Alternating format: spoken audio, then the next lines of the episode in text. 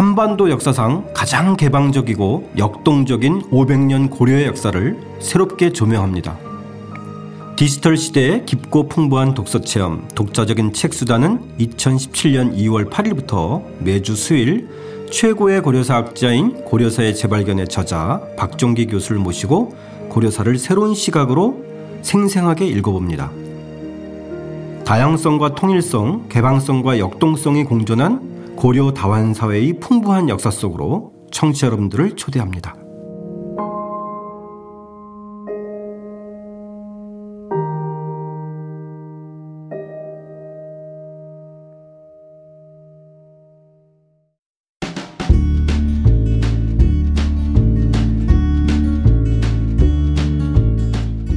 책 그리고 저자와 독자가 함께하는 깊고 넓은 북토크, 독자적인 책수다 지금 시작합니다.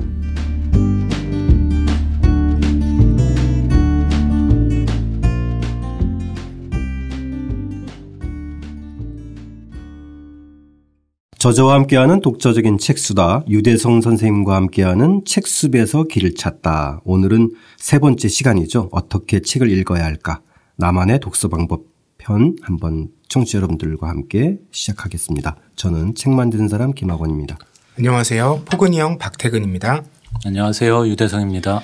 예, 오늘은 지난주에 이어서 전복적 책 읽기에서 선생님하고 같이 이 책도 함께 읽으셨고 또 단연간 독서 모임을 함께 하신 새로운 분 오늘 모셨습니다. 직접 소개 좀 해주시죠. 네, 안녕하세요. 저는 이일호라고 하고요. 네, 2014년부터 지금까지 4년간 전복적 책 읽기라는 책 모임에 저희 저자분과 함께 같이 참여를 하고 있습니다. 네, 되게 이제까지 나오신 분들 중에서 가장 젊어 보이는. 실제로 가장 젊기도 하고요. 그 모임에서 실제로 막내죠. 저희가 평균 연령이 좀 높아가지고. 네. 그래서 네, 제가 막내 역할을 맡고 있습니다. 그러니까 이제 동료분이나 다른 모임에 가면은 뭐 선배 소리도 듣는데 여기서는 막내네요. 네, 그렇습니다. 네. 좀 특별히 막내에 대한 어떤 특별 대우 이런 건 아니에요? 회비를 좀 깎아준다든지 아니면. 저희 모임은 뭐 무조건 평등주의입니다. 아, 네. 그래요? 네. 모임 만든 사람부터. 상당히 불편한 곳이네요. 그렇죠? 편한 곳이기도 하고 네. 어떻게 보면 나이 많으신 분들한테 좀 약간 친밀하게 좀 굴 수가 있으니까 그런 부분에선 더 좋은 것 같기도 하고. 그런 건 좋은 것 같아요. 그죠? 우리 사회에서 너무 이 나이 차에 따라서 호칭부터가 좀 힘드니까. 그죠? 밥 한 밥 사주실 법도 한데 근데 한 번도 안 사주시더라고요. 아, 진짜요? 그런 건 좀 문제가 있나요? 저희가 처음에 그 논의도 많이 했었어요. 왜냐하면 네. 처음에 이일호님 결합하셨을 때 네. 대학생이었거든요. 학교에 있었고. 아, 학교 다닐 때. 네. 그리고 다른 분도 이제 취업 준비하시는 분도 계셨고 이래서 뭐 사회 자리를 잡고 있거나 직장 다니시는 분도 있고 한데 처음에 모임 취지가 그냥 우리 무조건 뭐든지 다 평등하게 가자. 나이 뭐 이런 거 따지지 말자라고 시작했기 때문에 시작할 때 이제 밥을 먹고 그 다음에 이제 회계 게시판에 올려서 N분의 1을 시작을 했어요. 그러다 보니까 뭐 이제 너무나 자연스럽고 자동적으로 개인적인 만남이 아니면 책 모임에서 먹고 뭐 수입이 얼마든 돈이 있든 없든 상관없이 사실은 조금 그런 생각도 하고 다른 분들하고 몇 번 얘기를 나누긴 했었는데 그냥 그게 정착이 돼서. 아, 네. 선생님께서 특별히 뭐 다른 사람 밥 사주고 이런 거 싫어하는 체질은 아니시고. 그렇지는 않고요. 아, 그렇진 않아요. 네. 알겠습니다. 오늘 계기로 해서 우리 이론님 거기서는 콜린님이라고도 네네. 하신다고 하는데 네. 밥 한번 사드리세요. 네. 네. 개인적으로 따로 한번 뵙겠습니다.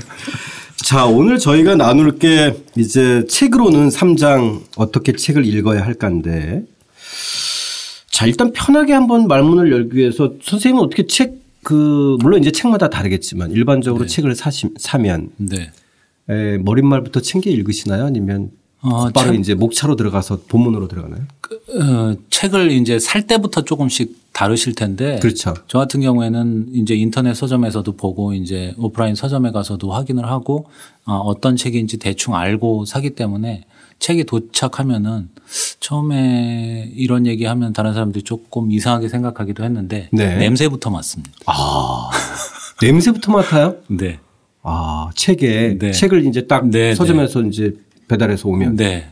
그 딱 그 박스를 열고 그 새 책 그게 향기가 날아갔을 수도 있는데 잉크 냄새가 나거든요. 이렇게 예전에 그 아침에 신문 들어왔을 때 그 냄새처럼 그 냄새가 좋아서 그래서 저는 이 책을 그냥 단순하게 이북은 아직까지 제가 받아들일 수가 없는 게 조금 더 익숙해지면은 물론 이북으로 보는 책도 있거든요. 세계문학이나 이런 책들을 지금 이북으로 보는 것도 있는데 이 물성을 가진 책으로서의 그 매력을 떨쳐버릴 수가 없는 게 만져보고 냄새 맡고 이렇게 좀 쓰다듬고 표지를 접고 이 과정이 저한테는 책을 읽기 전에 그 영화 시작할 때 제가 제일 좋아하는 부분이 그 타이틀 다 지나가고 영화 막 시작하기 전에 잠깐 암전되잖아요. 그렇죠. 뭐 짧게는 1, 2초에서 길게는 한 7초 정도. 예. 그때 영화가 딱 시작되면 현실에서 벗어나서 이제 새로운 세계로 딱 들어가는 것 같은 그 두근거림이 굉장히 좋거든요. 저는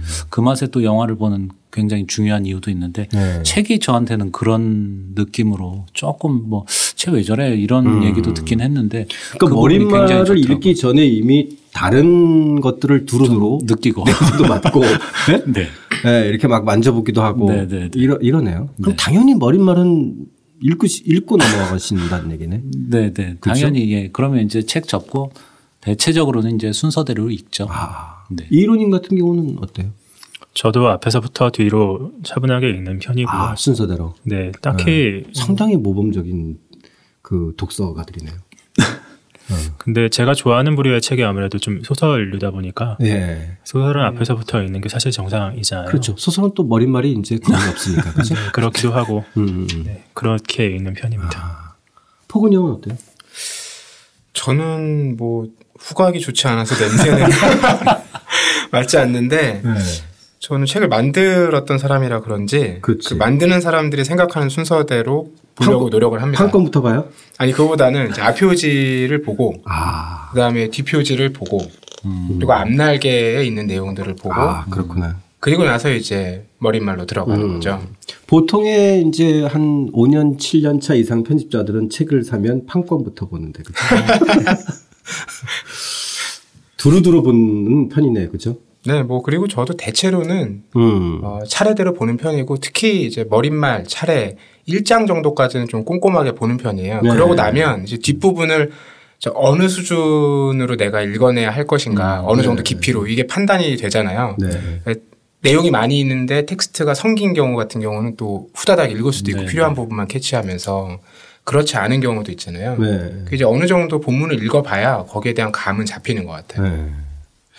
우리가 이제 그 오늘 선생님 말씀하신 책 읽는 다양한 방법들을 본격적으로 들어가기 전에 머릿말을 먼저 꺼낸 거는 사실 머릿말이 좀 어떤 경우는 읽었을 때 책 본문으로 들어가기 딱 땡기는 것도 있지만 좀 지루한 경우도 있어요. 그렇죠. 그리고 지금 이제 이일호님이 말씀하신 것처럼 사실 소설은 예전에는 머릿말이 다 있었는데. 아, 그래요? 예를 들어서 이제 뭐 우리가 익히 아는 무슨 도스토옙스키나 톨스토이나 이런 시대 때는 머릿말을 다 썼죠. 근데 이제 소설이 현실보다 더 현실적인 걸로 이렇게 진화하면서 아예 독자들이 그냥 바로 본문으로 빠져들어가기 하기 위해서 작가들이 머릿말을 안 쓰고 이제 작가 후기로 돌렸던 시기가 있는데 아마 지금 이제 그런 게 보편적으로 정착된 것 같아요. 그냥 본문으로 확 들어가라 이런 거죠. 내가 뭐 이렇게 썼나 저렇게 썼나 이런 거 이전에. 사실 지금 소설은 대부분 머릿말이 사라진 지 좀 오래됐는데 최근에는 작가 후기도 없죠. 가급적 짧게 쓰거나 없거나 쓰더라도 작품 해석에 대한 걸 달기보다는 그냥 소회 정도 그렇게 하는 경우들이 많더라고요. 뭐 반 페이지 한 페이지 안 넘어가고 이렇더라고요. 지난번에 그 우리 그 포근이 형이 체링 크로스 84번지 얘기를 지난 시간에 해서 제가 아직 못 샀는데 바로 또 구해요. 바로 구해서 이거 다 읽었는데 이것도 뭐 좋은 게 머릿말이 없더라고요. 아마 머릿말이 있었어도 머릿말은 안 읽었을 텐데 나름대로 다 각자의 방식이 있을 것 같아요. 그렇죠? 근데 저 같은 경우에는 이렇게 책을 일단 오면 표지부터 뭐 이렇게 저렇게 뭐 별짓 다 해가면서 보기도 하는데 지난 시간에 잠깐 얘기를 했는데 책을 고를 때까지는 안 봅니다. 지금 말씀하신 거랑 똑같이 사전 정보를 가급적 최대한 차단하고 그냥 제가 판단해서 이렇게 그냥 책에 대한 혹은 작가에 대한 이런 것만 보고 네. 선택을 하려고 하고 일단 도착하면 이제 조금 천천히 보려고 노력을 하죠. 네. 네. 자, 일단은 그 선생님께서 먼저 좀 그 제안해 주신 것 중에서 천천히 읽어야 소화가 잘 된다. 어쨌든 책을 좀 음미하면서 읽었으면 좋겠다라고 제안을 해 주셨는데 그 대목 우리 한번 읽고 이거에 대해서 얘기를 한번 시작해 보죠. 책 읽기는 속도 경쟁에서 벗어나 느림의 미학을 즐기는 행위다. 책을 읽는 방법은 목적에 따라 달라질 수 있다. 하지만 대개의 경우 천천히 느리게 읽어야 한다. 숲속 오솔길을 산책하듯 여유롭게 생각하며 읽는 것이 좋다. 코앞에 시험이 닥친 수험생이나 새로운 지식과 정보를 얻기 위한 사람조차도 천천히 읽는 것이 좋다.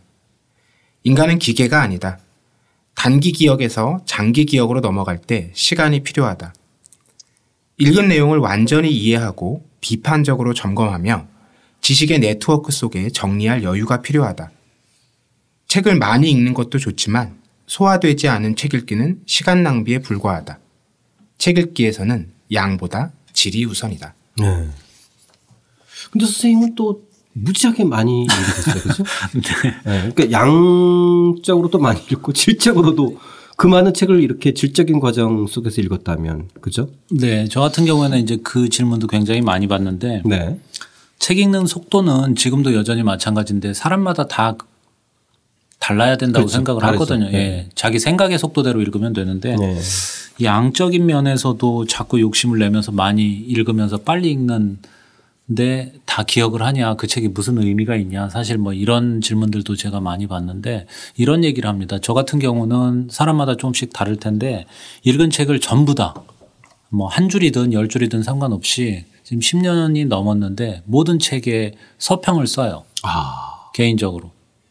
아니 그게 책을 읽고. 네.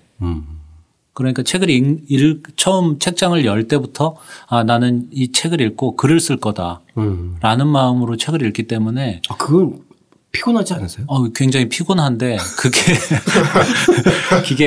이게 숙제. 습관이 이제 되세요. 네, 이거 숙제인데 이거 어떡하지 이제 학교 다닐 때 뭐 옛날에 리포트 쓰듯이 그게 아니라. 네.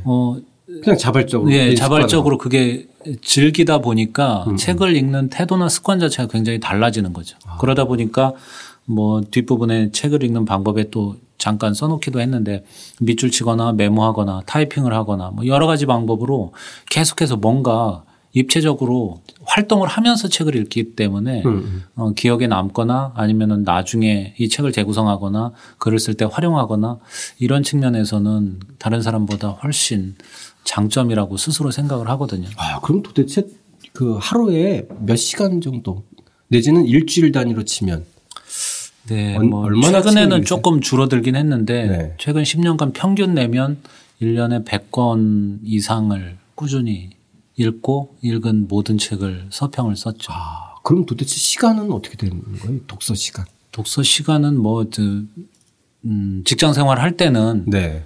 정말로 이 제가 그 얘기도 어디에 썼었나 강의할 때 한 적이 있는데 29층에 살 때가 있었거든요.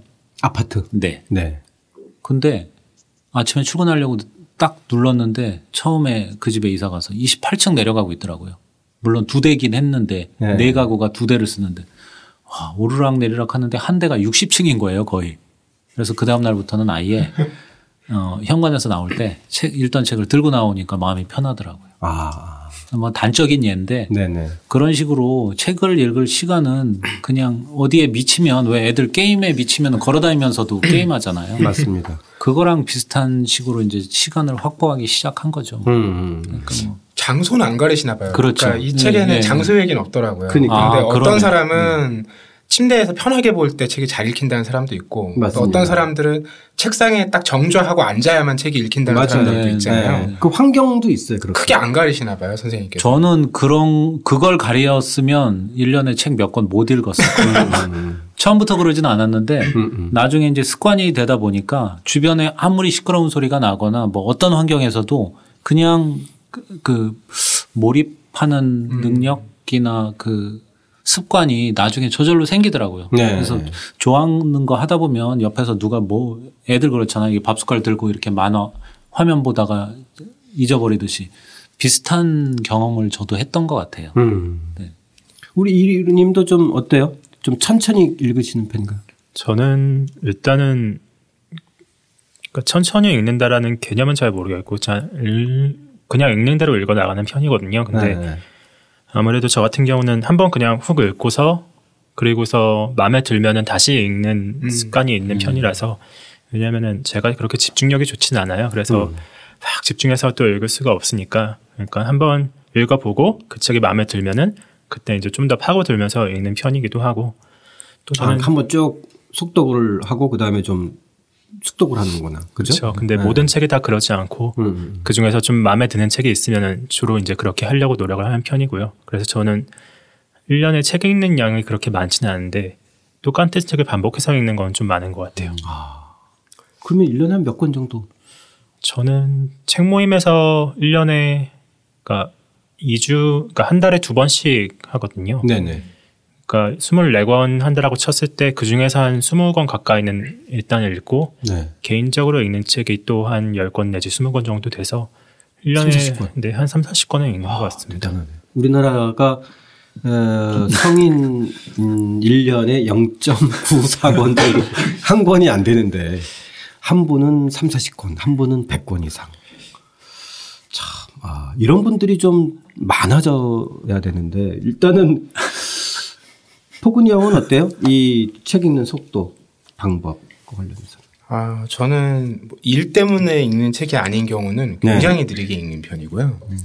그리고 요즘엔 대부분 일 때문에 읽는데 일 때문에 읽는 책은 좀 빨리 읽죠, 당연히. 왜냐하면 투여할 수 있는 시간이 애초에 정해져 있기 때문에 왜냐하면 일이라는 건 어쨌든 계획을 세워서 시간에 맞춰서 해내야 되는 것이니까 그렇죠. 뭐 무작정 읽어낼 수가 없는 거죠. 그러니까 그 시간 내에 어쨌든 최선을 다해서 보는 데까지 본다. 라는 생각으로 이제 읽는 것이죠.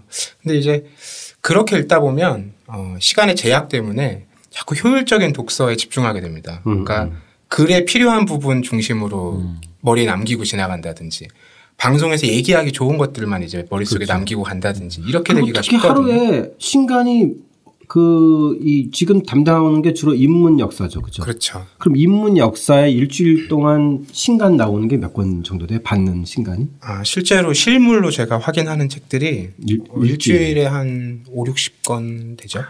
참 이 직업도 정말 만만치 않은 직업이에요. 그렇죠? 그러니까 여러 문화 상품들이 있는데 네. 책이 시도 횟수가 제일 많은 것 같아요. 아, 네. 네. 왜냐하면 뭐 영화나 뭐 방송이나 그렇죠. 이런 거에 비교하면 뭐 하나를 만드는데 저자본이 들기도 하지만 그렇죠. 너무 많은 시도 횟수가 있기 때문에 맞습니다. 이거를 걸러내는 과정에서도 힘이 든 점들이 많이 있죠. 뭐 그렇죠. 역으로 얘기하면 그만큼 다양한 시도가 그렇죠. 이제 가능한 네. 구조이기도 한 것이고요.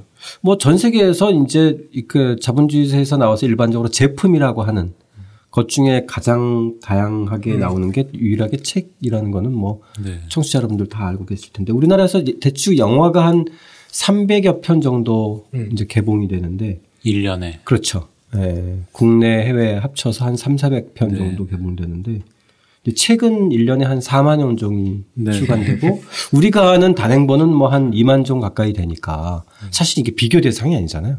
뭐 그렇죠? 어떤 통계 보니까 정말로 잡지 포함해서 하루에 100에서 150종, 네. 뭐 6만 종 이상 출간된 해도 있다 그러더라고요. 아, 그렇죠. 잡지 포함하면 네. 그 정도 되죠. 그러니까 뭐.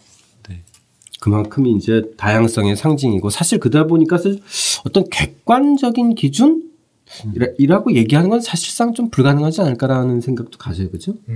저는 그래서 이 천천히 읽기 또 양보다 질이다 이런 말이 그런 구조랑도 맞아요. 왜냐하면 이거는 분모가 너무 크기 때문에 네. 양으로 승부해서는 어쨌든 0이거든요. 0에 수렴하는 방식이라서 맞습니다. 그렇게 책의 세계에 도전한다는 건 너무 무모한 일이라는 생각이 들어요. 영화는 네. 노력하면 개봉하는 영화를 대다수 볼 수도 있습니다. 그렇죠. 실제로. 그런데 네. 책은 그게 애초에 불가능하기 때문에 그런 속도로 경쟁에서는 이길 수가 없죠. 영화는 뭐 일주일에 한 서너 편, 7~8편 몰아서 보면 1년에 개봉하는 영화를 싹 볼 수 있는 거죠. 네. 근데 책은 그것 자체가 불가능한 거예요.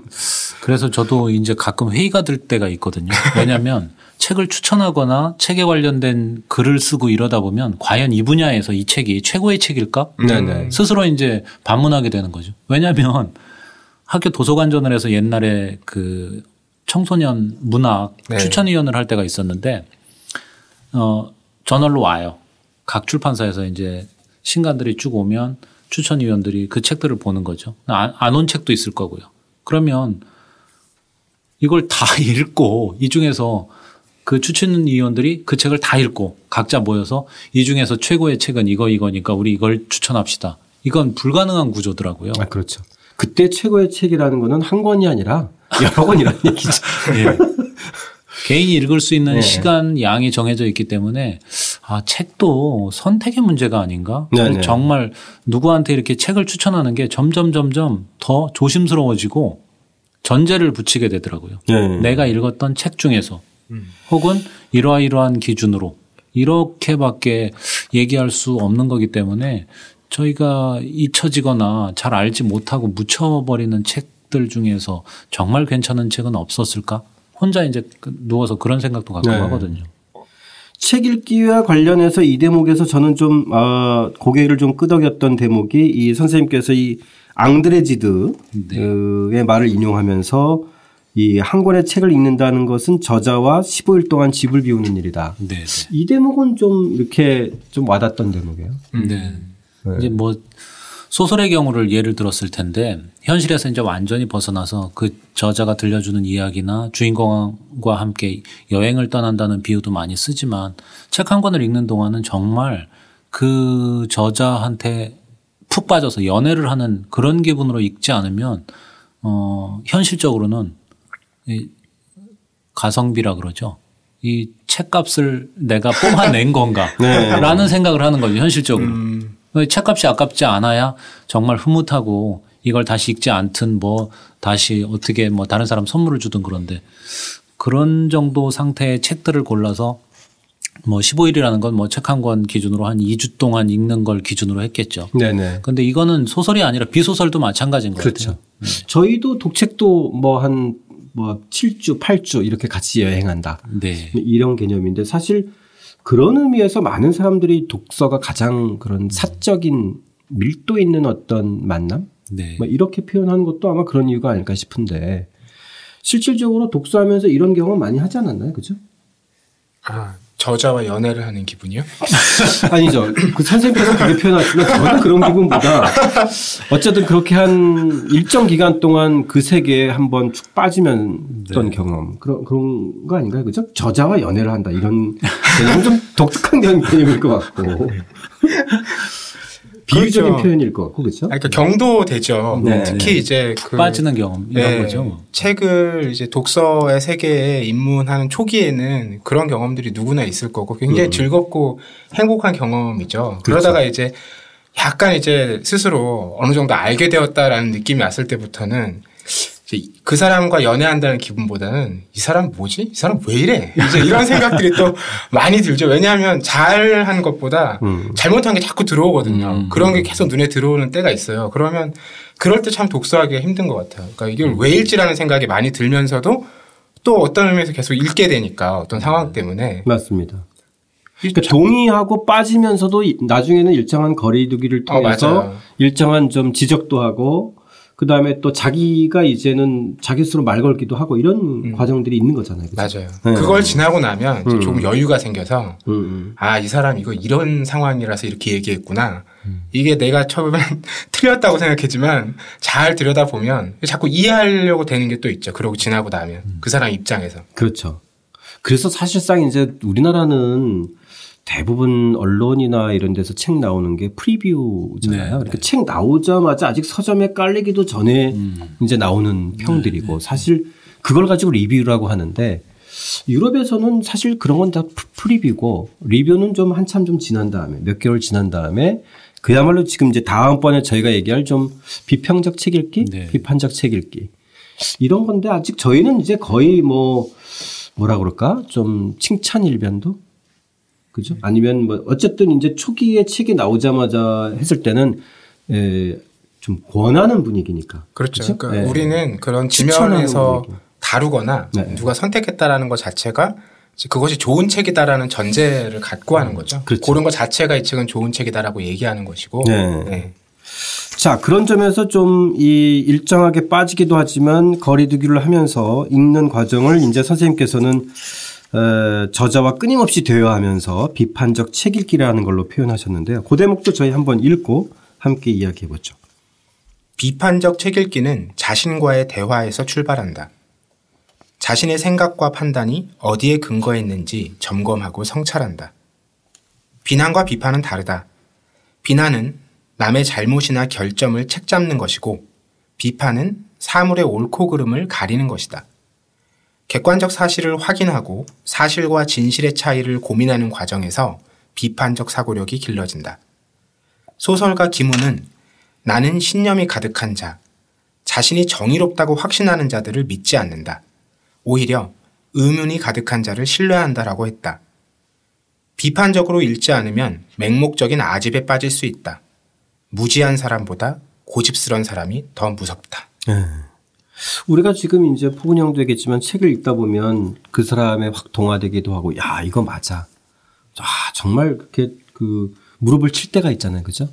그러다 보면 그 과정에서 좀 독립을 해서, 어느덧 독립해서, 이제 좀 더 이렇게 거리를 두고, 비평도 하고, 또 자기 얘기도 막 하기 시작하는데, 사실 이 두 가지가 좀 이렇게 중첩되어 있는 것 같아요. 독서라는 게. 그렇죠. 뭐, 저자 이야기만 끝까지 들을 수는 없는 거고 네. 자기 생각하고 끊임없이 비교해 보거나 맞춰 보거나 이게 합이 맞으면 또 그 저자 책을 다음번에 또 읽는 그 뒤에 얘기 나오는 그 전작주의자의 책 읽기 뭐 이런 것이 될 수 있을 텐데 비판적 책 읽기라고 해서 보통 학교 교육과정에도 나오거든요. 네. 국어 교육과정 목표에 빠지지 않는 게 국어 시간에 가르쳐야 되는 것 중에 하나가 비판적 책 읽기입니다. 그냥 맹목적으로 읽는 게 아니라 저자의 생각을 이렇게 저렇게 자기 생각하고 뭐 이런 건데 이건 누구나 하는 거거든요. 좀 아까 그 포근이 형이 얘기했듯이 읽다 보면 얘 왜 이래 뭐 이렇게 그렇죠. 오버하네 뭐 이런 부분도 있는 거고 어느 부분에선 또 맞장구 치면서 속이 시원하기도 하고 한편에 드라마나 영화 보는 것처럼 그 저자가 하는 이야기에 흠뻑 빠졌다가 또 욕을 하기도 했다가 이제 이 과정이 비판적 책 읽기라고 생각을 하는데 그 과정을 거칠 수 있는 도구? 아까 여러 매체 지난번에도 얘기를 했지만 책 이외의 다른 것들은 그것들이 이렇게 좀 피상적으로 일시적으로 왔다가 사라지는데 책 같은 경우에는 자기가 그 속도 조절을 할 수 있는 거의 유일한 매체가 아닌가 싶거든요. 그러니까 뭐 15일이라고 아까 얘기했던 게 한 가지 문제를 가지고 며칠 동안 고민했다가 해결이 되든 안 되든 또 다시 몰입할 수도 있고 그 속도가 개인적으로 다 다르기 때문에 그게 책 읽기의 매력이 아닌가 싶은 생각이 듭니다. 근데 그러니까 실질적으로 80년대, 90년대 조금 더 이렇게 독서에서 비판적 책 읽기가 상당히 이제 유행을 하면서 또 한편으로는 이렇게 삐딱하게만 보려고 해. 이런 이제 반대 의견도 꽤 많았어요. 그죠? 네. 네. 그러니까 의식적으로 아무튼 삐딱하게만 보려고 하는 경향. 네. 네. 근데 사실은 이 두 가지가 사실은 넘나들게 되는 거니까. 그죠? 네. 이로님은 좀 어떠세요? 책 읽을 때 주로 좀 이렇게 빠지는 경향이에요? 아니면은 이렇게 좀 이렇게 말 걸기 하면서 이렇게 자기 얘기를 좀 많이 하는 편인가요? 저는 사람이 사실은 좀 약간 삐딱한 부분이 있어가지고 저는 책을 읽을 때마다 그러니까 일반적으로 사람이 아니면 본인인데 그러니까 제가 좀 그런 부분이 있어서 예. 제가 좀 약간 책을 읽을 때마다 의문을 가지는 경우가 많은데 네. 초반에 책을 이제 한참 많이 읽을 때는 그랬었는데 나중에 보니까 좀 그런 생각이 들더라고요. 이 책이 내가 처음에 읽었을 때 비판을 했던 거는 그거는 전적으로 내가 무지하면서 비롯된 것이구나라는 생각이 좀 많이 들더라고요. 그게 왜냐하면 나중에 그 책을 읽을 때 다른 책을 읽었던 기억이 떠오르면서 아 이게 이렇게 설명이 되는구나라는 그런 어떤 깨달음의 순간이 올 때가 많이 있더라고요. 그렇죠. 그러다 보니까 나중에 이제 그런 경험을 종종 하다 보니까 더 이상은 한 책을 읽으면서 드는 의문들에 대해서 너무 이거에 대해서 좀 편견을 가지지 말고 읽어야겠다라는 생각을 훨씬 더 많이 하게 된 것 같아요. 그 사실 비판적 책 읽기라고 해서 삐딱하게만 보라는 게 아니라 사실은 자기가 책이라는 거는 이렇게 뭐 선택해서 본 거니까 일단은 자기가 고르고 좋아해서 본 거잖아요. 그죠? 그렇게 해서 봐서 뭔가 이게 정말 이렇구나 했는데 조금 더 가다 보면 자연스럽게 그거로부터 벗어나는 경험을 하게 돼요. 그렇죠? 네. 전 그 경험이 좋은 것 같아요. 아까 류대성 선생님께서 이제 연애 말씀하셨는데 네. 이 비판적 책 읽기라는 게 약간 썸 타는 것과 비슷합니다. 아 맞아요, 맞아요. 어느 쪽에도 확신이 없어요. 그러니까 네. 내가 저 사람 좋아하는데 저 사람이 날 좋아하는지 아닌지가 헷갈리거든요. 그런 상황이 좀 지속되면 내가 정말 좋아하는 건가라는 마음도 의심이 되기 시작합니다. 아, 기가 막힌 표현이네. 네, 근데 그러다가 말씀처럼 이제 어느 정도 서로의 마음이 윤곽이 드러나면 그런 의심으로부터 사라지면서 굉장히 깊이 있게 밀도 있게 들어갈 수가 있는 거잖아요. 그러니까 그것과 비슷한 맥락이 아닐까? 맞아요. 그러고 보니 전 연애를 못하고 있다. 그러니까 썸 타는 거에 비유한 거잖아요. 그러니까. 그 제 한계입니다. 네.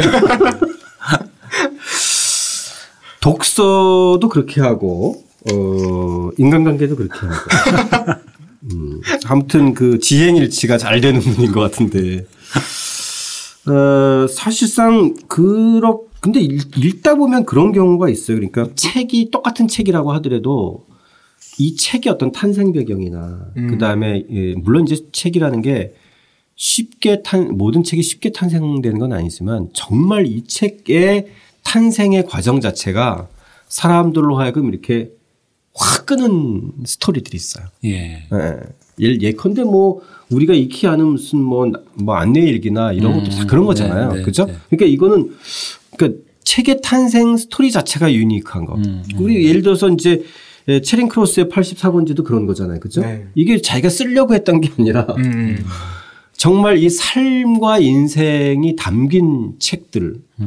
이런 책들은 사실상 읽다 보면 어떤 비판적 책 읽기나 아니면 동화되기 이전에 그 스토리 자체가 가지고 있는 그 힘, 공감력 이런 것들 때문에 울림이 많은 책들인 것 같아요.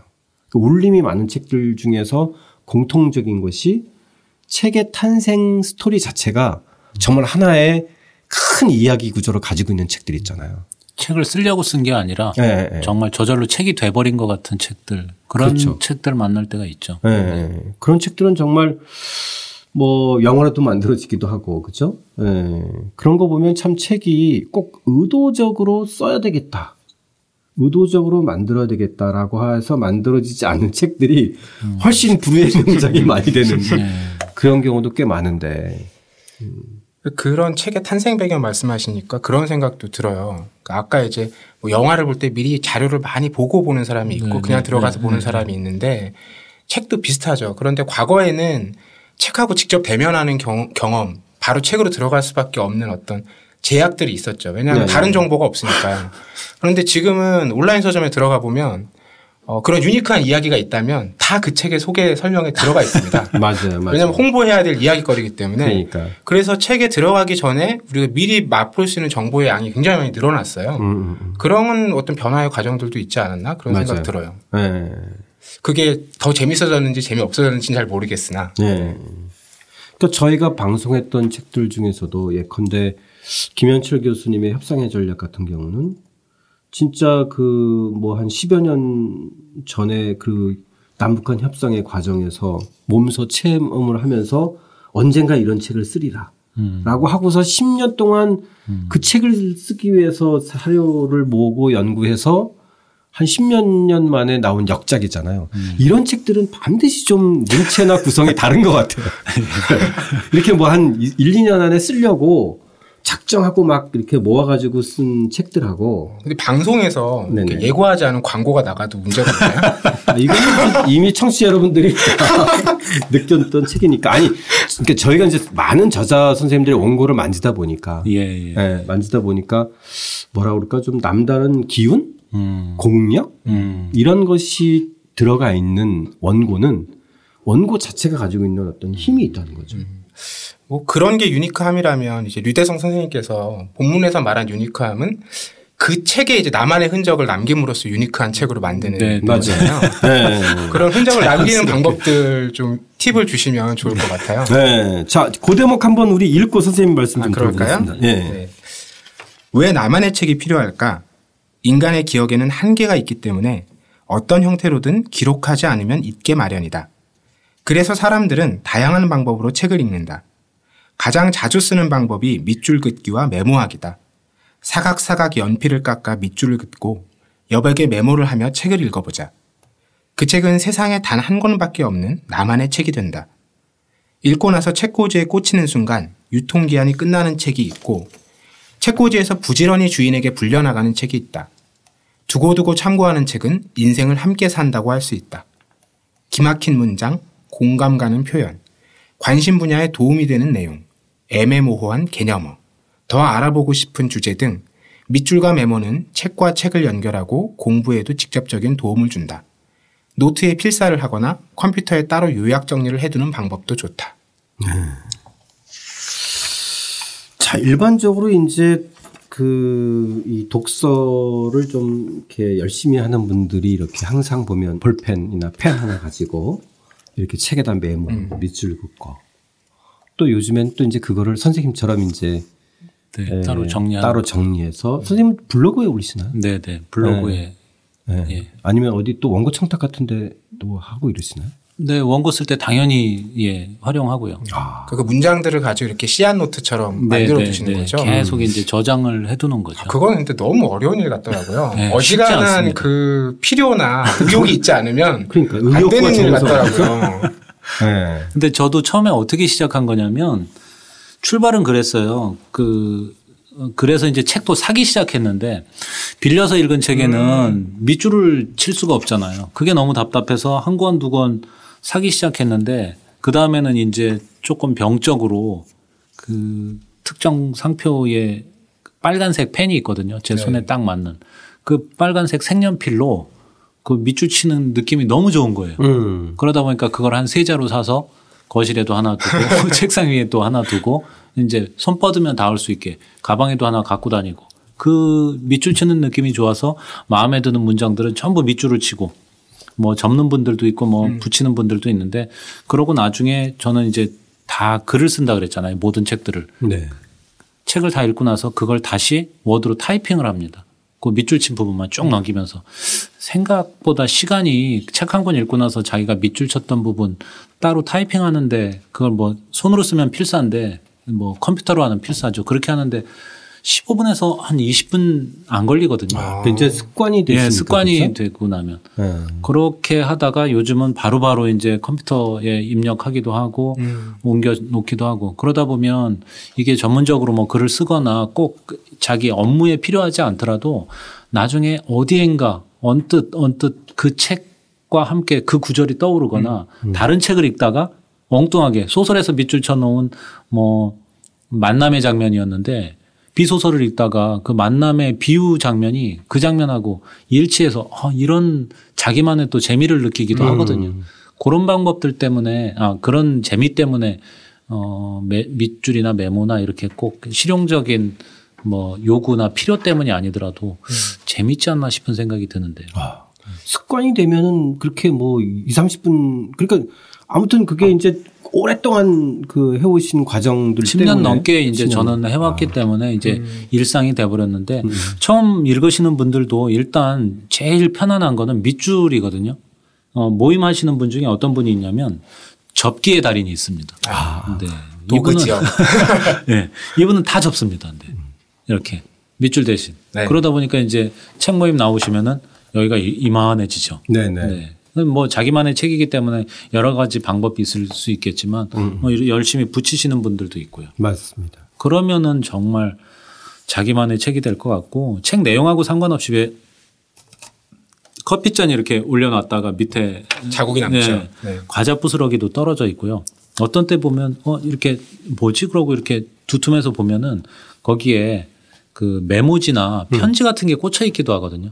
오래된 사진이 들어있기도 하고 그래서 제가 이 구절을 쓰면서 그런 생각들을 떠올린 거거든요. 이 책들이 그냥 단순하게 공산품처럼 찍어낸 책이 아니라 내 기억이나 추억까지도 같이 가져갈 수 있는 거기 때문에 사실 뭐 책을 정리해야지 하면서도 지난 시간에도 말씀드렸지만 그 많은 책들을 아직까지는 낑낑거리면서 끌고 다니는 이유가 언젠가 한번 또 꺼내보지 않을까? 여기에 뭐 그러니까 선생님 같은 경우는 않을까? 대체적으로 그렇게 책을 거치면서 보시니까 그 책을 버릴 수가 없을 것 같아요. 그렇죠? 네. 다 그런 건 아니지만 따로 모아 두겠네요. 그렇죠? 네. 그 눈에 띄죠. 다른 그쵸? 사람들은 몰라요. 네. 뭐야 책이 이러는데 저는 이렇게 딱 보면은 어떤 책들이 이렇게 쭉 보이는 거죠. 그게. 우리 이론님은 어떠세요? 보면은 지금 젊으신 분인데도 이렇게 막 메모 수첩도 가지고 다니시고 되게 메모도 잘 하시는 것 같은데 책 읽으시면서 좀 그런가요? 메모를 잘 하지는 않고요. 네. 그러니까 장르마다 다르고 또 목적마다 다르기도 하죠. 근데 주로 저도 그러니까 부분 접거나 아니면 뭐 테이프 같은 걸 붙여놓거나 그런 식으로 해서 좀 마킹을 하는 편이고요.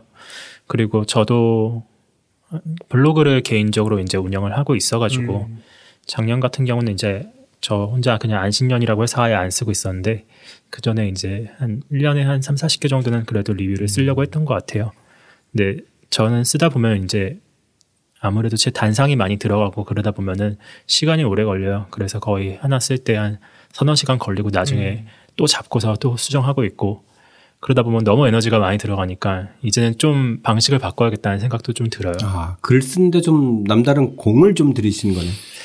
그러니까 쓸 말이 없으니까 더 공을 들이는 것 같기도 하고 네. 아무래도 책 읽기가 좀 그냥 읽으면 잘 이렇게 안 와닿으니까 그래서 그렇게 공을 들여서 읽어야지 좀 더 애정이 붙는 것도 있고 또 어떤 책 같은 경우에는 되게 마음에 들어서 제가 알아서 이렇게 손이 가는 경우도 있더라고요. 그런 경우도 많은 것 같습니다. 포근이 형은 그 방송이나 이런 걸 소개할 때 그 책 읽을 때 원래 좀 암기력이 그 좀 남다르게 뛰어나서 이렇게 줄 같은 거 잘 안 긋는 편이에요.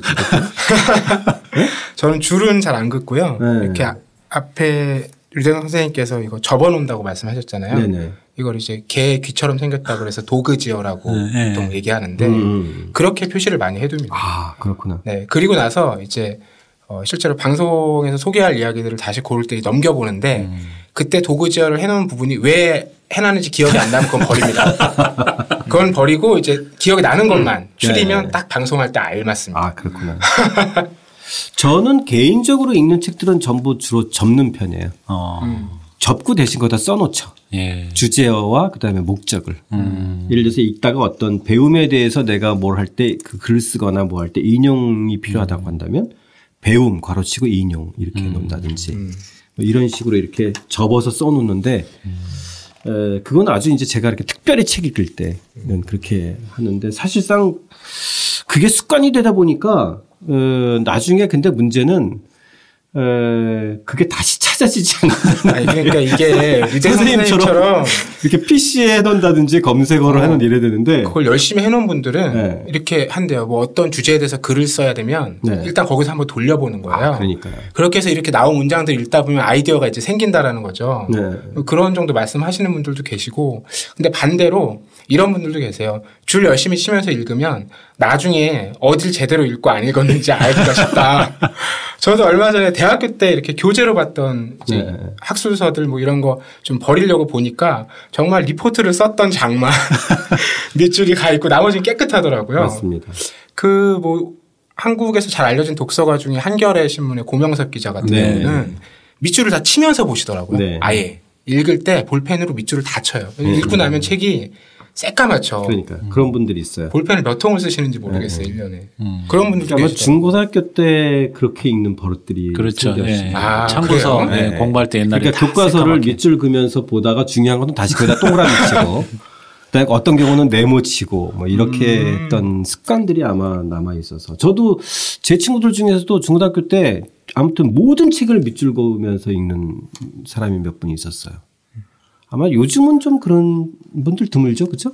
그렇죠. 아무래도 요즘에는 그런 것도 가르쳐요. 이렇게 어떻게 하면은 그러니까 수업 들은 거를 잘 정리할 수 있는가 그런 것도 이렇게 돈 주고 가르치는 그런 데도 있고 노트 필기법 같은 걸 가르친다는 말씀이시죠? 네, 정확히 말하면 그런 요즘은 거죠. 요즘은 이제 그렇대잖아요. 선생님들 말씀 들어보면 이렇게 강의하면 선생님 잠깐만요. 그러면 이렇게 비춰줘야지. 그래서 칠판을 그냥 찍고. 네, 맞아요. 아, 네. 그거는 굉장히 네. 오래. 중고등학생들도 그렇죠? 수업 시간에 네. 필기 안 하고 그리고 쉬는 시간에 나와서 찍어가고. 네. 네. 책 읽고 좋은 문구도 그냥 그 대목 딱 찍고. 네, 네, 네. 그렇죠? 네. 아, 그렇게 찍어서 올리는 분들 많이 계신데. 그때 이제 점점 많죠. 그게 재밌더라고요. 그러니까 SNS를 해보면 그걸 내가 타이핑해서 올리는 것보다 이미지화해서 올리는 것이 사람들이 더 쉽게 편하게 받아들여요. 호응도도 더 높고. 근데 재밌더라고요. 아, 저도 찍을 때가 있는데 펜이 없을 때 찍는데 나중에 요 페이지 지금 메모 방법이 없어서 이거 이 페이지랑 같이 요 부분 타이핑해야 되는데 할 때 선생님은 앞으로 그 밑줄도 그시고 그다음에 찍기도 하시고 이렇게 좀 입체적으로 하시면 오히려 더 네. 좋을 것 같아요. 자, 그 다음 대목이 이제 책들은 모두 한 가족, 그 다음에 작가별, 주제별, 분야별로 한번 네. 그 좀 책을 읽어보자 이렇게 나왔는데 자, 그 책들은 모두 한 가족 서로 이제 하이퍼링크 연결되어지는 그 대목 한번 좀 읽어볼까요? 인터넷은 원래 군사용으로 개발된 네트워크 시스템에서 출발한 우연의 산물이다. 인터넷은 시간과 공간을 뛰어넘어 실시간으로 전 지구인을 하나로 연결했고 지식과 정보를 손쉽게 접할 수 있도록 했다. 인터넷이 정보의 바다라고 불리게 된 데에는 하이퍼링크의 역할이 컸다. 하이퍼링크는 하나의 검색어를 통해 접근한 자료가 다른 자료와 끝없이 연결되는 기능이다. 예를 들어 포털에서 비틀스를 검색하면 멤버인 존 레논과 하이퍼링크가 가능하다. 존 레논을 클릭해서 정보를 읽다 보면 그가 베트남 전쟁에 반대하며 평화운동에 앞장섰던 이야기가 나온다. 다시 평화운동을 클릭하면 파시즘과 핵전쟁에 관한 지식을 얻을 수 있다. 비틀스의 노래 이매진을 듣다가 세계사 공부를 할 수도 있다. 네. 아마 청취자 여러분들도 이런 경험 되게 많이 하셨을 것 같아요. 책 한 권 읽다 보면 거기에 또 어떤 책이 등장해서 네. 또 찾아서 읽다가 이런 식으로 사실 이런 식으로만 살 수 있으면 좋을 것 같아요. 그죠? 일 안 하고 도끼자로 썩는 줄 모른다고. 그렇죠. 그죠? 예, 인터넷 처음에 나왔을 때 왜 사람들이 그 검색하는 시간 때문에 생활을 못 하겠다고 처음에 켜서 이제 이메일 읽기 시작하다가 엉뚱한 일을 뭐 한 2시간씩 한다고 그거랑 비슷한 건데 네. 거기에서 이렇게 비유를 한 거고요. 아마 책을 읽으신 분들은 아마 다 경험이 있으실 거예요. 이걸 뭐 어느 분은 각주 읽기 뭐 저는 하이퍼링크라고 얘기를 했지만 이렇게 주인공이 들고 있었던 드라마에서 책을 찾아보신 경험들도 있을 거고 그런 건데 전작주의자 책 읽기 뒷부분에도 나와 있지만 이제 같은 작가의 책을 관심 있어서 더 읽어보기도 하고 그 책을 읽다가 소개한 책이나 인용한 책에 꽂혀서 그 한 줄 때문에 그 책을 읽어본 경험들 이제 그런 식의 책 읽기를 하다 보면 자연스럽게 지난 시간에 이제 책을 선택하거나 뭐 특정 분야 책 읽기나 뭐 폭넓게 읽기 그 얘기를 했었지만 책을 넘나들지 않을 수가 없을 것 같거든요. 계속 맞습니다. 꾸준해서 읽다 보면. 네. 소설만 읽는 분들 지난주에 한번 그 얘기를 했었는데 소설을 읽다 보면 사회나 역사나 당시에 뭐 예술이나 철학, 사회를 모르고서는 재미가 없잖아요. 그러다 네. 보면 자연스럽게 그 시대의 역사가 어땠지? 이 사람, 이런 사람은 어떻게 살았지? 그럼 뭐 인물이나 뭐 이렇게 찾아 읽듯이 그 방법을 얘기를 한 거기 때문에 어찌 보면 일반적인 방법인데 사람들이 두려워하거나 조금 귀찮아하는 방법이기도 하죠. 네. 메모를 했다가 다음번에 서점에 갈 때 책을 주문할 때 그 책을 주문하거나 사서 읽어보면 되는데 그 다음번에 또다시 그냥 다른 책으로 다시 머물러 버리거나 그걸 조금 한 번 더 이렇게 실천하고 용기를 내보면 그 재미가 지금까지 읽던 패턴하고 조금 다른 분야의 책을 자연스럽게 접할 수 있는 좋은 기회가 되기도 하거든요. 네. 네.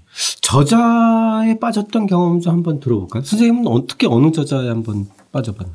저는 지난 시간에 얘기를 했었는데 특정 소설가 뭐 시인 이게 아니라 네. 박홍규 선생님 책을 읽다가 예. 박홍규 선생님이나 뭐 이렇게 문학 저자가 아닌 경우에 빠졌던 영혼함으로 그때 구분하셨죠. 영혼함으로 구분드렸었고요. 네.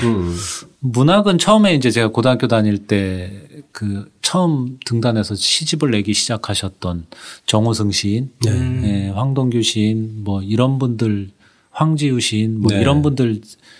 처음에 책 읽기가 이제 시로 시작이 돼서 그분들 읽기 시작했고 네. 소설가는 고등학교 때 처음으로 빠지기 시작했던 게 이청준의 단편들을 읽으면서 네. 이제 아, 이게 소설이 이런 그렇죠. 맛이 있구나 네. 하면서 네. 정말 깊이 빠져들었던 것 같아요. 네. 네. 이청준 선생님은 진짜 그 단편들도 정말 예. 그 읽다 보면 예. 진짜 매니아가 돼요. 그치? 예, 그냥 네, 묘사나 이런. 예, 단순한 어떤 스토리를 넘어서 뭔가가 있구나 소설에. 그걸 아마 제가 사춘기 접어들면서 처음으로 소설의 맛을 느끼게 됐던 작가였던 것 같아요. 네. 네. 포근이 형은 뭐 저자에 빠진 적이 있나요? 저는 21세기 초에 네, 특정 개인 어떤 한 명의 저자라기보다는 이제 일군의 저자들인데 네.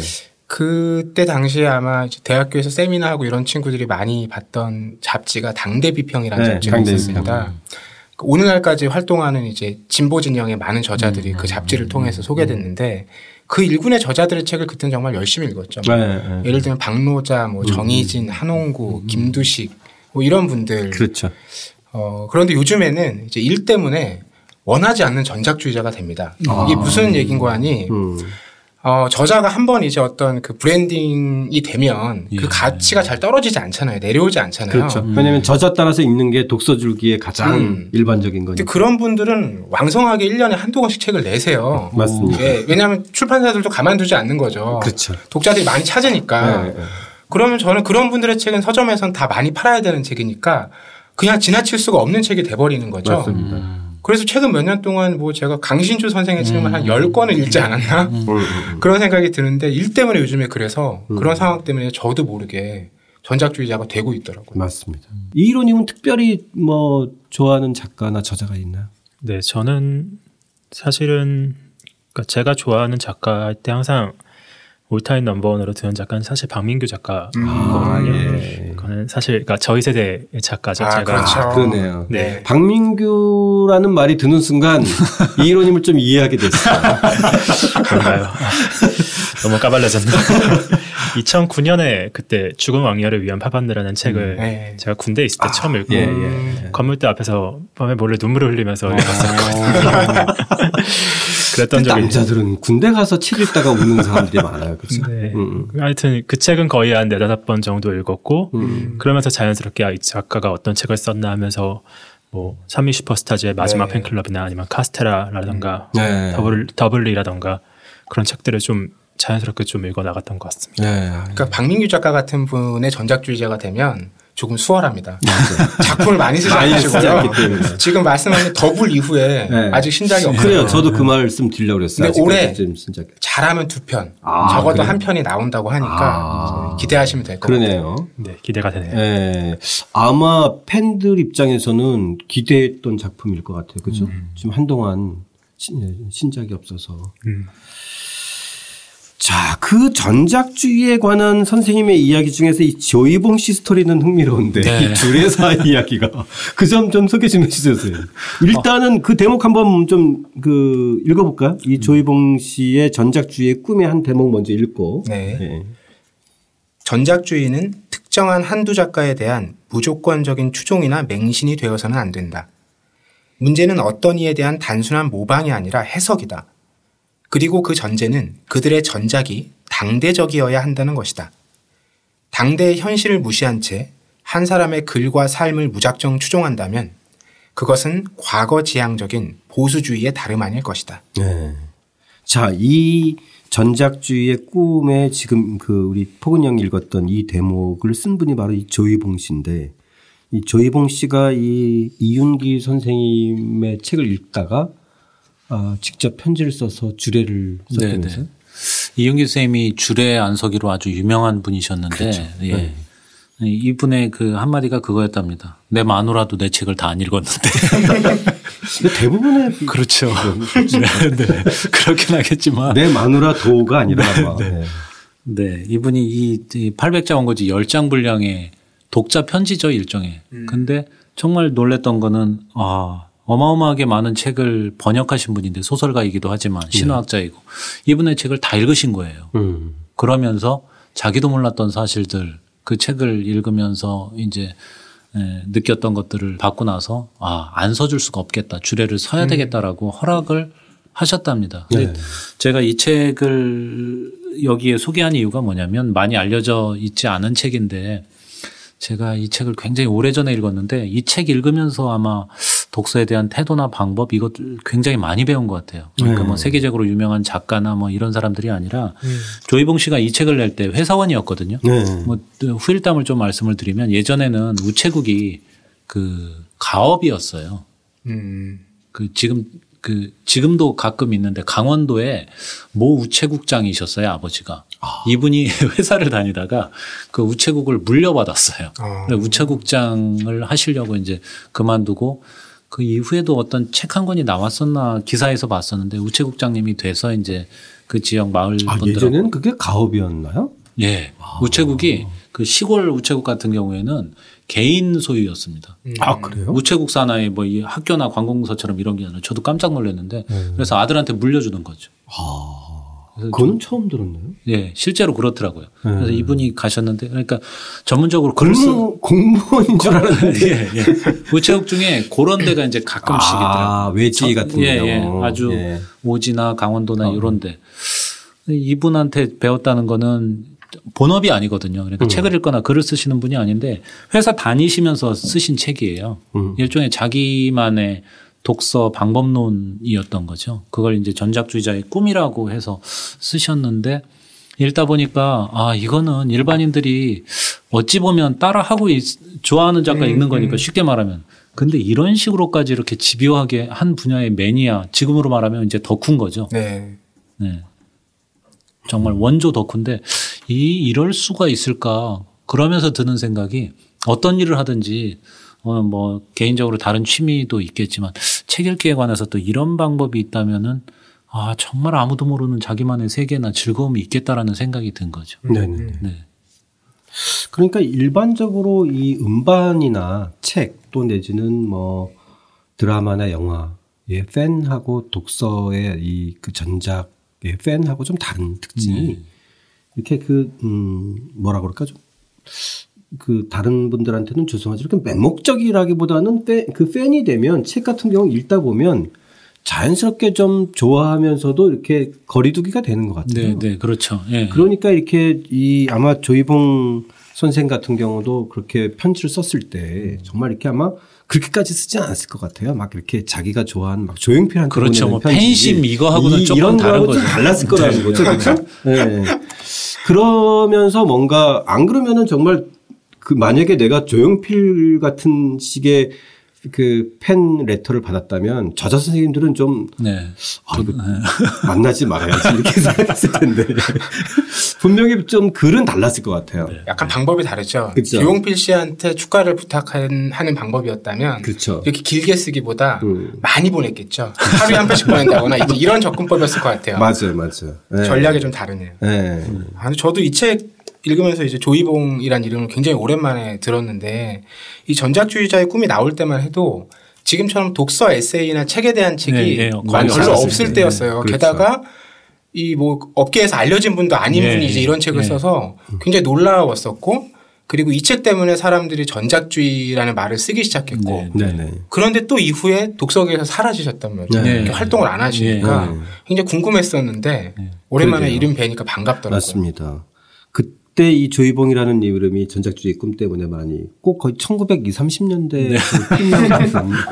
그죠? 약간 좀 뭔가 이렇게 좀 그 운치가 있는 그런 필명이었었는데 네. 작가별로 따라 읽는 게 상대적으로 어떤 취향에 가까운 얘기라면 선생님께서 말씀하신 주제별 분야별로 묶어 읽는 게 저는 하이퍼링크 읽기랑 연결된다고 생각을 해요. 맞습니다. 그러니까 하이퍼링크 읽기는 약간 그 필연인데 내가 우연처럼 받아들이게 되는 이런 상황인데 이제 주제별 분야별을 읽기는 애초에 내가 세계를 만드는 거죠.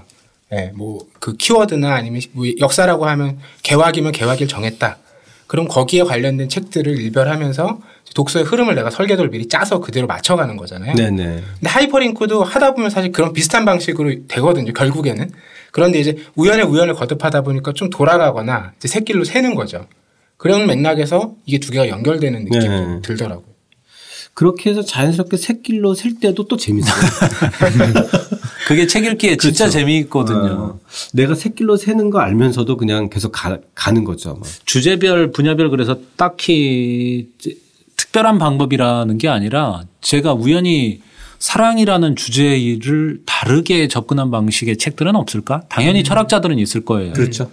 사랑을 위한 철학이 있었고 그다음에 뭐 오르테가 사랑을 위한 철학 또 다른 책이 있었고 근데 사랑을 위한 과학이라는 책이 있더라고요. 네. 사랑을 과학적으로 접근한 거예요. 그 책은 보니까 의사들이 쓴 책인데 사랑을 하면 사람 신체가 어떻게 바뀌고 이제 도파민이 어떻게 분비되고 어찌 보면 굉장히 재미없는 책 같은데 그 시리즈들이 있더라고요. 사랑은 지독한 그러나 너무나 정상적인 혼란.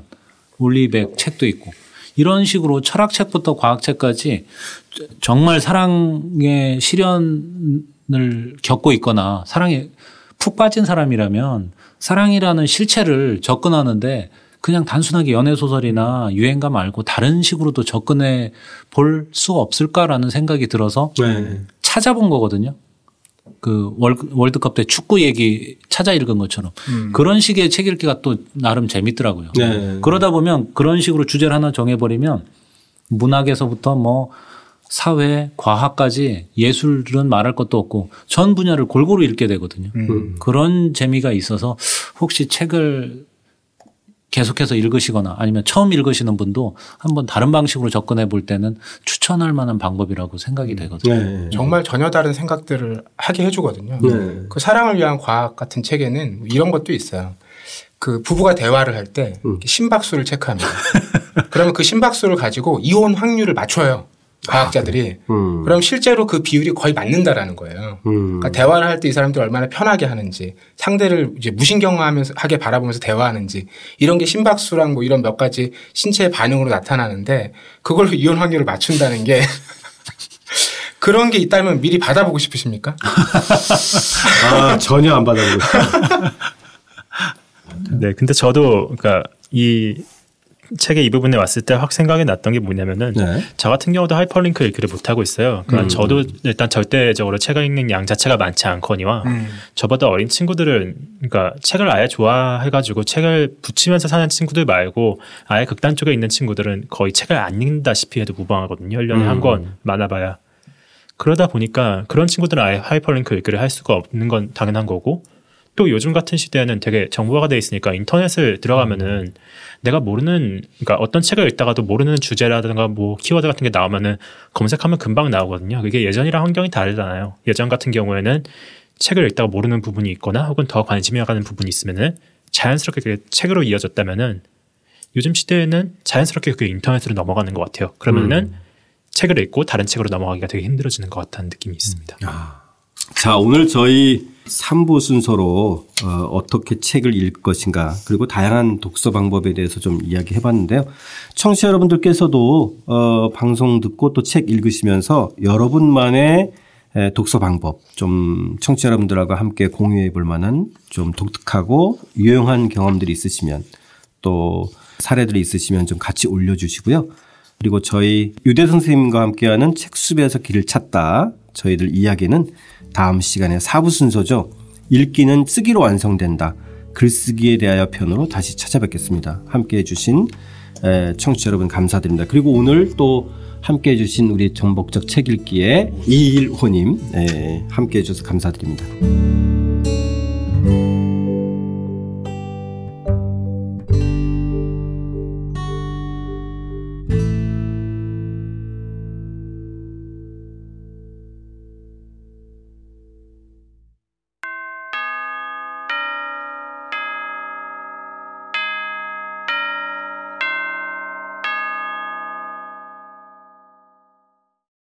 청취자 여러분 의견 함께 나누겠습니다. 호위무사님, 어떤 책을 읽어야 할까 편 잘 들었습니다. 젊었을 때는 저도 소설만 읽었던 것 같습니다. 그러다가 40대에 들어서 사회현상이나 정치 관련 책만 읽었습니다. 최근에는 문학, 인문사회, 자연과학, 예술 등 다양한 분야를 편식하지 않고 읽으려고 애쓰고 있습니다. 특히 자연과학은 독서 모임에서 꼭 읽어야 했기에 의무감으로 읽기 시작했고 그러다 보니 이제는 약간의 흥미도 갖게 되었습니다. 진짜 하이퍼링크처럼 끊임없이 연결되어 나오는 책들을 언제 다 읽어보나 고민거리가 생겼습니다. 올해는 구입해놓은 책들만 다 읽어야지 했는데 또 끊임없이 한 권을 읽다 보면 또 한 권이 늘어나곤 합니다. 오늘도 방송에서 유대성 선생님께서 말씀해 주신 책들을 포스트잇에 쓰면서 딸과 함께 읽는 모습을 상상해 봅니다. 언젠가는 딸도 책 속에서 길을 찾게 되겠지요. 이렇게 말씀해 주셨고요. 절차탕마님, 방송 잘 들었습니다. 30대 초반에 삼국지를 읽고 여기저기 인터넷에 관련 자료를 찾다 우연히 삼국지 관련 팟캐스트를 찾다가 조조록에 매료되었습니다. 팟캐스트 조선왕조실록을 3번 정도 정주행하고 나니 자연스레 역사 공부를 좀 더 진지하게 해보고 싶다는 욕구가 생겼습니다. 그 과정에서 남경태 선생님을 만났습니다. 남경태 선생님이 웃자고 하는 얘기입니다 라고 던지는 유쾌한 질문들이 생각납니다. 그 말을 들 때마다 왠지 두근두근해지곤 했습니다. 그 후에 자연스럽게 독자적인 책수다와 함께하면서 좁았던 독서폭이 조금씩 넓어졌습니다.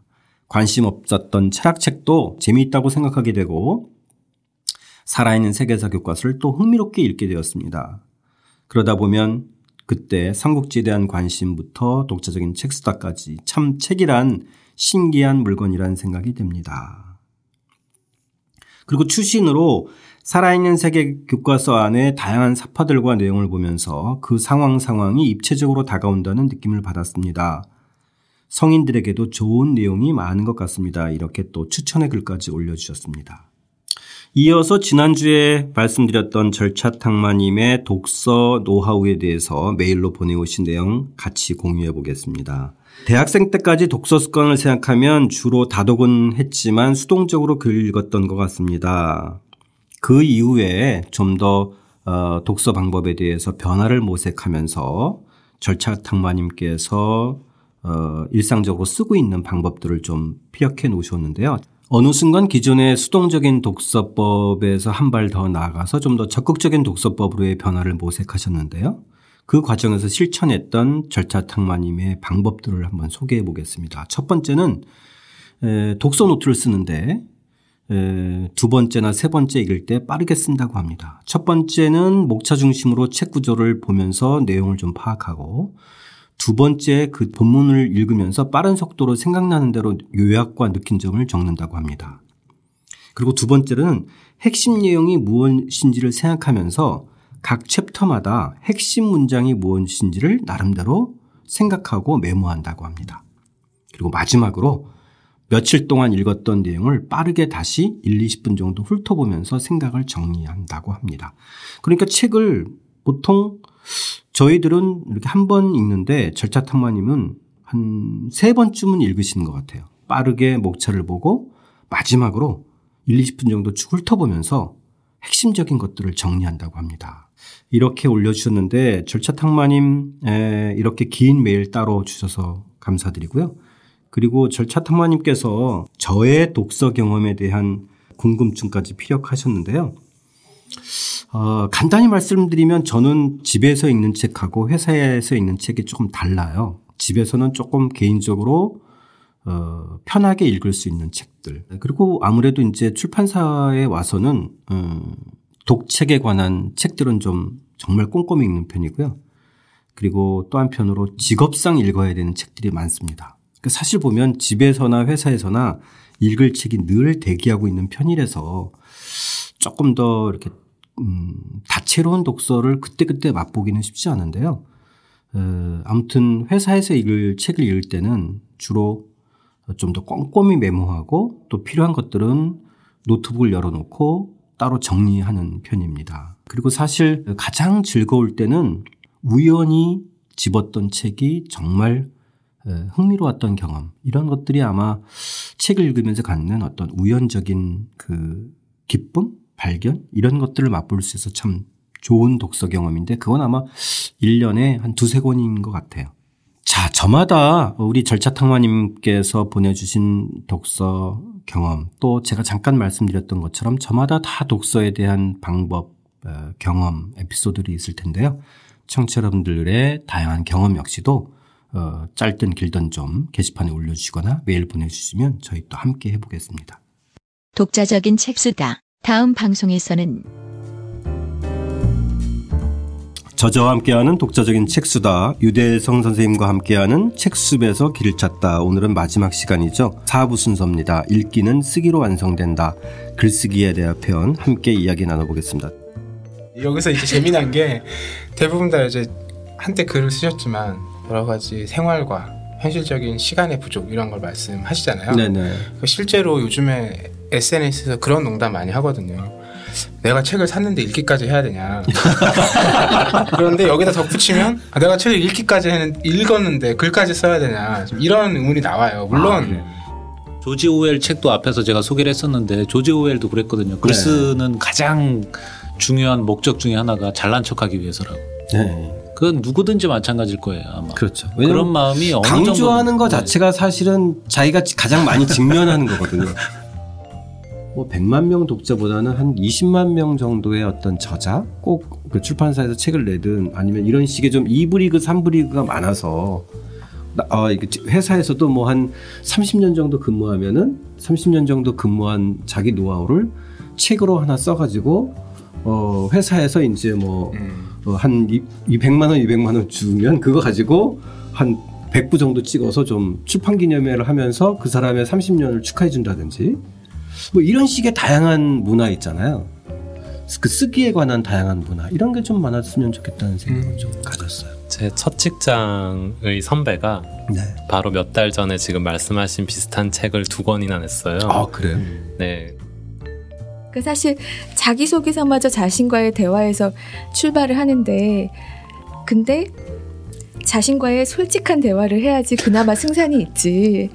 허영심에 너무 가득 찬 거짓된 대화를 했다가는 별로 승산이 없다. 네, 가득 찰려면 아주 흠뻑 가득 차야죠. 네, 그래서 그러면 그 이제 넘어서야죠. 그렇죠. 그러면 이제 허영심을 가지고 놀 줄 알아야죠. 네, 이 친구 어떤 친구인가 한번 보고 싶다 그런 생각은 들죠. 그렇죠. 궁금은 하다. 네. 선생님께서 뭐 특별히 더 좀 최근 이제 권해 주셨으니까 좀 글쓰기에 관한 좀 청취자 여러분들의 어떤 그 용기 자극 이런 거 주는 내지는 어떤 좀 유용한 팁 이런 거. 아 그런 거는 뭐 책에 쓰지 않은 거. 네. 미리 네. 책에 쓰지 않은 거라면 뭐 제 경험밖에 없을 텐데.